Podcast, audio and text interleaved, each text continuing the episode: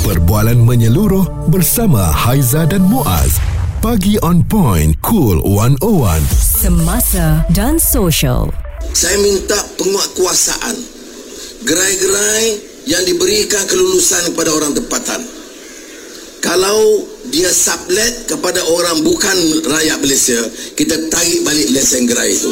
Yap, itu antara satu kenyataan Perdana hmm. Menteri yang yep. mana ini salah satu cara lah untuk kita membendung peniaga warga asing. Sebab kita semua sudah maklum hmm. apabila uh, siasatan dijalankan, ya banyak serbuan yang dibuat, hmm. alih-alih tengok kepada lesennya, tengok siapa lesennya, ownernya adalah orang kita. Cuma ah. ialah orang kita ni duduk di rumah, tengok-tengok saja.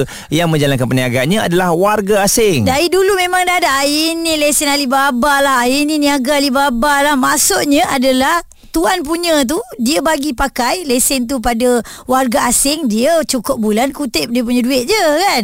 Ha, ini yang kita tak nak berlaku. Jadi undang-undang anti Alibaba yang bakal diperkenalkan tak lama lagi membolehkan tindakan diambil terhadap rakyat tempatan yang menyewakan lesen perniagaan kepada pekerja asing. Ini kata Rafizi Ramli. Menteri Ekonomi itu berkata situasi Alibaba yang didakwa semakin berluasa itu berpunca akibat lambakan pekerja asing. Apabila negara negara terlalu bergantung pada mereka terutama bagi sektor 3D kotor bahaya dan sukar. Orang kita kan tak nak buat benda-benda ni kan? Yeah. ha, bila pekerja asing dah ramai orang kita pula sewakan bagi lesen. Nah ini cara Alibaba lah. Akta anti Alibaba membolehkan tindakan diambil kepada mereka. Bila agaknya dilaksanakan eh? Dalam uh, masa yang terdekat lah sebab hmm. kalau kita lihat pada Julai lepas Perdana Menteri sebenarnya telah pun memberitahu kerajaan dalam proses untuk merangka dasar anti Alibaba ni bagi menangani kesan negatif budaya itu terhadap ekonomi. Jadi sekarang ni dalam uh, perangkaan dan satu lagi kalau dilihat yang ada lesen ini pun orang ni ada 2 3 lesen lah yeah, berniaga. Yeah. Jadi itu pun kena tengok balik tu dari PBT mm-hmm. melepaskan tender ataupun lesen uh, kepada individu yang sama tapi lebih daripada satu. Uh, berapa sepatutnya dia boleh dapat? Kita nak tahu juga. Kedai ni. ujung pun nama dia, nanti, kedai sana pun nama dia. Dan benda ni akan berlaku yang nampak sangat bila tak nanti uh, bulan puasa.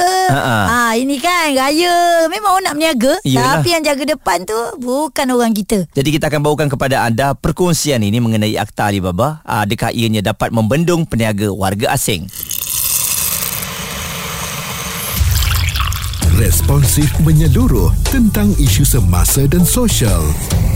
Pagi on point bersama Haiza dan Muaz di Cool 101 kita kongsi ni cerita tentang Akta Alibaba yang tak lama lagi akan dibuat. Adakah ini dapat membendung peniaga warga asing berleluasa berniaga? Ya, memang ini antara langkah yang saya rasa sangat proaktif lah sebab uh, benda ni lah yang dari dulu telah diperkatakan uh, kerana kalau ni di mata saya sendirilah bila pergi ke kedai-kedai uh, untuk orang yang menjahit kain dan sebagainya saya suka tengok kepada lesen dia. Bang ada lesen tengok dekat depan tu nama dia. Oh, ini nama warga kita. Ha. Saya kat mana owner tu? Ada bang dia duduk area sini je. Oh. Ha, dia beritahu. Tapi tapi jawapan dia bukan begitu. Ha-ha. Ada bang di sini. Ayah. Orangnya orang lain lah warga asing ha, ya. Kan? Jadi kita nak dengarkan pandangan daripada Safwan. Safwan awak memang melihat ke keadaan ini untuk lesen Alibaba ni yang diberikan kepada warga asing ni? Kalau saya rasa lah wajarlah kerajaan ambil tindakan yang uh, segeralah sebabnya apa yang saya nampak sini macam di Kajang, Balakong ni Hmm. Rata-rata memang warga asing Sedangkan mereka tak boleh pun duduk dekat kaunter tu untuk collect duit Jadi hmm. uh, Lesen Alibaba ni kalau nak tengok lesen dekat kaunter tu Memang kebanyakan lokal hmm. Ya betul Kebanyakan ya. lokal Tak kira lah bangsa apa pun Diorang tetap akan ambil warga asing ni untuk bekerja uh-uh. Sedang, ha, Sedangkan uh, kedai yang diorang duduk tu adalah Kedai tak apa-apa apa-apa pun dia orang jual semuanya adalah produk-produk daripada warga daripada sana. Oh, oh dia memang jual untuk orang dia maksudnya. Ya. Yeah. Oh, komuniti dia. Macam, ya, yeah, komuniti dia. Jadi bila kita datang kedai tu kita nak cari barang ni tak ada. Barang ni tak ada. Sebabnya barang yang masuk tu saya pun tak pasti macam mana boleh lepas masuk sini. Adakah mm-hmm. ada orang kena cukai ke tidak. Mm-hmm. Kita pun tak tak pasti. Uh, barang-barang tu semua daripada negara luar. Kalau yeah kalau barang yang ada di sini tu kita tak jadilah isu cumanya barang-barang yang daripada sana tu semua yang yang tak tahu daripada mana dah tahu mm-hmm. masuk ikut mana. Okey bang, maaf Kajang mm. dan juga Balakong ni ramai warga te- apa asing dari negara mana?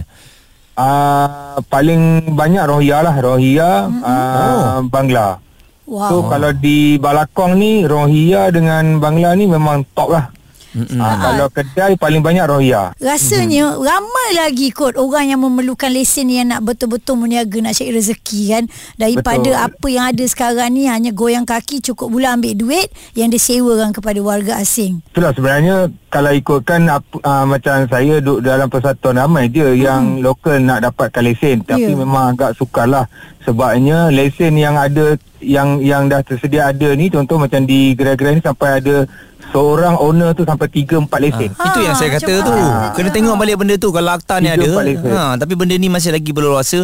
Payah juga kenapa dia ada 3 4 lesen ada kabel ke? Ah, itulah dia dia punya term tu lain-lain.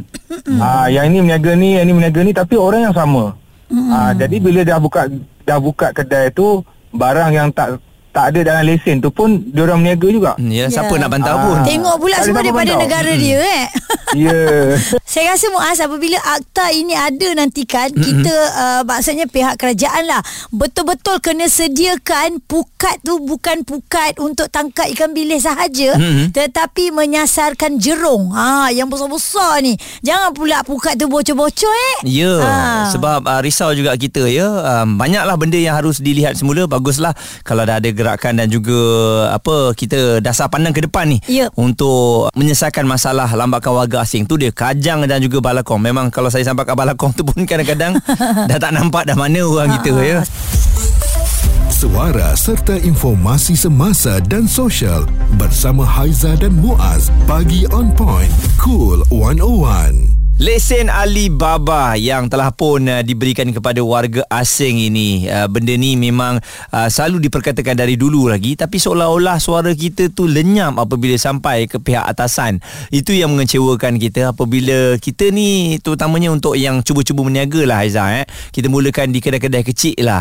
Uh, ada modal nak meniaga tapi minta lesen tak lepas-lepas sebab orang yang sama juga dapat lesen tu eh dan uh, bila kita sidik punya sidik punya sidik orang yang sama nama yang sama di 3 4 kedai cuma yang membezakannya yang ini kedai runcit yang ni kedai potong rambut yang ni uh, jaga uh, kedai gunting apa kain Ha, Ah. lain-lain. Lain-lain. Jadi orang tak perasan. Ha. Kita ni siapa? Suara kita ni ikan bilis je Muaz. Ha, ikan bilis pun bukan mata biru. Mm-mm. Yang biasa-biasa. Ha. yang yang yang kering Okey, kita bersama dengan Cik Zainul Rashid, wakil peniaga tempatan yang uh, boleh kita kongsi di sini Cik Zainul mungkin pandangan ya uh, berkenaan dengan Alibaba ni macam mana ni? Apa yang nak dilaksanakan oleh YB Rafizi tidak mudah kerana kita sedang berhadapan dengan kekuatan circle yang telah dibina hampir 3 dekad. Circle yang membabitkan mereka yang memiliki lesen dan mereka yang memiliki tender, circle yang membabitkan pentadbiran awam, circle yang membabitkan pihak berkuasa. Ya. Circle yang memerlukan keberanian luar biasa dalam menangani dan memeranginya. Berarti kalau lah undang-undang ini dilaksanakan, berarti kita melancarkan perang yang paling besar yang selama tiga dekad tak ada siapa berani mengusiknya. Ya. Kecuali memperlekeh-lekehnya. Mengatakan ini Alibaba, Alibaba, Alibaba tapi tak ada apa yang boleh kita buat. Ya betul Dan bila kita tengok Orang yang memberikan lesen kepada orang lain ini Seperti seolah-olah pengkhianat kepada ekonomi lah Yang sepatutnya dibangunkan oleh warga tempatan Dalam pembentangan YB Rafizi mengatakan selama ini tak ada undang-undang. Kita hanya boleh menguruskan berdasarkan syak. Nah, kalau kita syak Alibaba kita tak bagi lagi projek. Berarti selagi syak apa yang dipanggil sebagai benda yang intangible tak boleh dibuktikan, tak boleh difaktakan dia menjadi sukar. Hmm. Jadi dengan ada rancangan undang-undang ni saya kata selain pada tangkapan, pendakwaan mahkamah, hukuman penjara dan denda dan kemudian termasuk penyitaan akaun-akaun bank bagi mereka kalaulah sebenarnya ini boleh dikaitkan dengan tugas lebih berat sebagai money laundering di mana dengan melepaskan lesen-lesen dan kontrak ini kepada warga asing dia menyebabkan kedudukan ekonomi negara terjejas kerana wang yang diperolehi oleh penjajah asing dengan menggunakan lesen penjajah tempatan akan menyebabkan keuntungan yang diperolehi disalurkan ke negara-negara asal mm-hmm. penjajah. Berarti ini berlaku pengkhianatan ke atas ekonomi negara. Ya Hmm, duit kita semua keluar ke tempat dia lah eh. Jadi Cik Zainul agak-agaknya pandangan eh apakah penambahbaikan yang boleh kita lakukan? Benda ni perlu diatasi dengan langkah yang serius. Dia tak boleh buat dengan suam-suam kuku nanti kita nak dapat lagi pergiliran untuk membentang akta ni lagi sekali. Kena ada pindahan, kena ada pindahan, kena ada pindahan. Jadi sekali ni kita harap dia dipindah serentak dengan mencantumkan lima akta. Iaitu dengan akta sedia ada, akta SPRM. ah, Bagi membolehkan SPRM memasuki dan membuat tangkapan. Kerana semua benda yang berkaitan dengan kerajaan SPRM ada kuasa kerana lesen ni tuan-tuan dibayar wangnya kepada kerajaan Mhm. PBT berarti kalaulah seringgit dibayar oleh mana-mana pemilik lesen pada kerajaan kan kalau benda tu disalahguna berarti dia terpakai dalam akta SPRM kerana SPRM ni adalah melindungi semua bentuk ke, ke apa ni kepentingan kerajaan. Mm-hmm. cuma kita nak gabungkan supaya SPRM tak kata dia first uh, apa ni guardian. Dia bukan penjaga pertama dalam isu ni.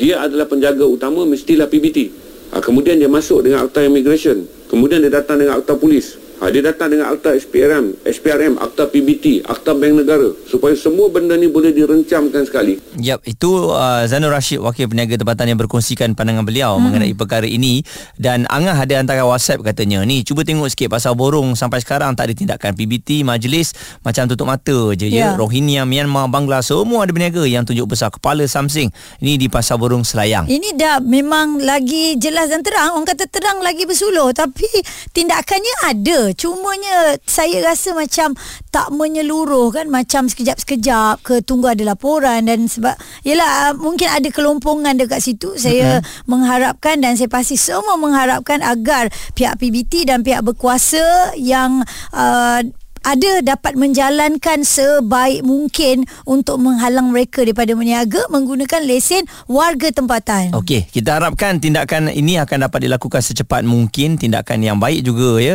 uh, untuk melindungi peniaga-peniaga tempatan khususnya dan peniaga tempatan apabila dah anda ada dapat lesen tu tolonglah meniaga dengan betul-betul hmm. ya uh, supaya secara tak langsung um, lesen tersebut dapatlah kepada mereka yang betul-betul layak dan juga berhak yang nak berniaga ni. Kesian orang yang nak berniaga ni tunggu hmm. turun naik turun naik nak dapatkan lesen Ya. tak juga dapat-dapat. Sebab apa? Anda juga orang yang sama tiap-tiap tahun walaupun uh, tak memenuhi kriteria yang telah ditetapkan, Ya. nama anda juga yang lepas. Mana adil macam ni? Hmm, dan kita tak faham juga kalau ada yang tak setuju lah kalau uh, akta Alibaba ni diadakan maknanya mm-hmm. anda adakah salah seorang yang memberikan lesen itu kepada warga asing. Yalah tu.